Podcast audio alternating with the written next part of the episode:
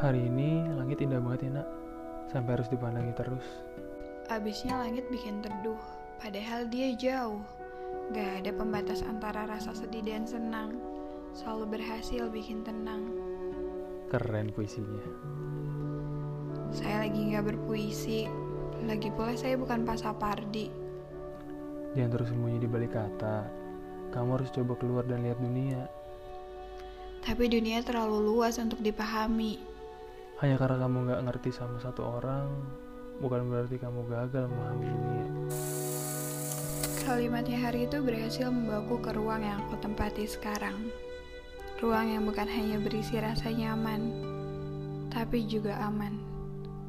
Aksara Deva, manusia yang selalu punya jawaban atas pertanyaan-pertanyaanku. Manusia yang tanpa aku berbicara ya sudah tahu harus berbuat apa. Manusia yang buatku jatuh cinta berkali-kali pada Yogyakarta, langit dan kura-kura. Acara syukuran di rumah Diana menjadi tempat pertemuan pertamaku dengan Aksa. Tapi tidak ada percakapan hari itu. Aku hanya tahu dia Aksa, senior Diana di kampus, sekaligus manusia yang selalu Diana selipkan pada saat ia bercerita. Menjadi buku catatan berjalan sejak sekolah dasar, membuat Diana hampir mengetahui semua hal tentangku, terlebih mengenai urusan perasaan. Ia juga beberapa kali mencoba untuk jadi mak comblang. Sama halnya seperti hari itu. Ketika berita aku jalan dengan Aksa sampai ke telinganya.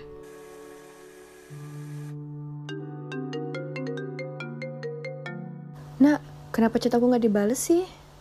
Aku baru buka handphone. Kenapa, Dek? Buka link aku kirim ya. Bentar. Tinta Aksara. Iya, itu blog punya Aksa. Baca deh. Aku harus baca apa? Cara mencegah virus malware. Nak, ih, coba baca postingan terakhir. Itu kayaknya buat kamu deh. Ngaco ah. Waktu itu kamu main ke rooftop kan sama Aksa? Tunggu deh. Kayaknya aku belum cerita soal masalah ini.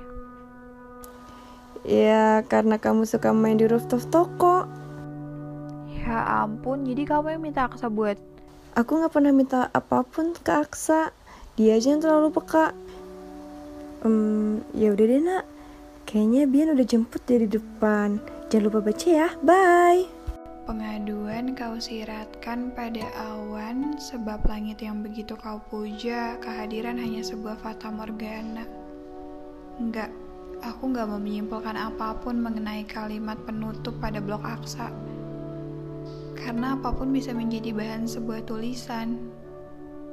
Iya, sampai pada akhirnya sebuah kotak bertalikan pita datang ke toko. Buku incaranku dan selembar kertas bertuliskan Selamat membaca Putri Neptunus menjadi isi dari kotak berwarna coklat. Aku bisa dengan mudah menebak siapa manusia di balik ini. Sematan nama itu.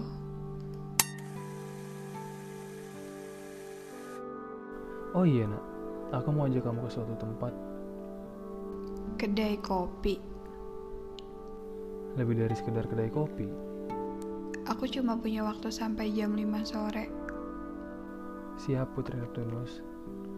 Putri Neptunus. Setna punya arti Dewi Laut. Karena kamu belum resmi jadi Dewi, aku terus kamu jadi Putri. Sejak kapan kamu jadi utusan Dewa Neptunus? Sejak aku tahu kamu gak suka laut, Berarti aku bukan Putri Neptunus. bukan untuk di laut, tapi di langit. Kamu pernah dengar kalau planet Neptunus punya objek trans namanya Setna? Yang kedatangannya membawa bencana. Kalau bencananya bikin orang susah lupa, aku setuju. Planet misterius. Iya, sama seperti Setna di sampingku. Iya, Putri Neptunus adalah panggilanku dari Aksa. Ia memang selalu punya cara untuk mengundang bahagia. Entah yang tiba-tiba datang atau mengirim barang. Beberapa bulan mengenalnya, kanvasku sudah dipenuhi banyak warna. Diksi-diksi yang mati ia hidupkan kembali. Namun baru sampai di bab ke-8 dalam cerita, Aksa harus meninggalkan Jakarta dan meninggalkan cerita yang hampir kami mulai. Sejak kapan kamu suka nulis, Sa? Pertanyaannya nggak bisa diganti jadi sejak kapan kamu jatuh cinta sama penulis, Sa? Yang kamu sebut penulis itu siapa? Sumber tulisanku. Kamu maruk ya? Udah bisa gambar, jago nulis. Jangan bilang kamu bisa nyanyi. You're the coffee that I need in the morning. Tuh kan, maruk. Kamu juga bisa nyanyi. Coba deh, Aku ngomong aja diketawain. nulis aja kalau gitu. Jangan pernah berhenti nulisnya, nak. Meskipun yang aku tulis bukan kamu. Kamu aja bisa tetap jadi penikmat senyumnya biru. Ya, walaupun senyum itu bukan untuk kamu. Mulai rese kan?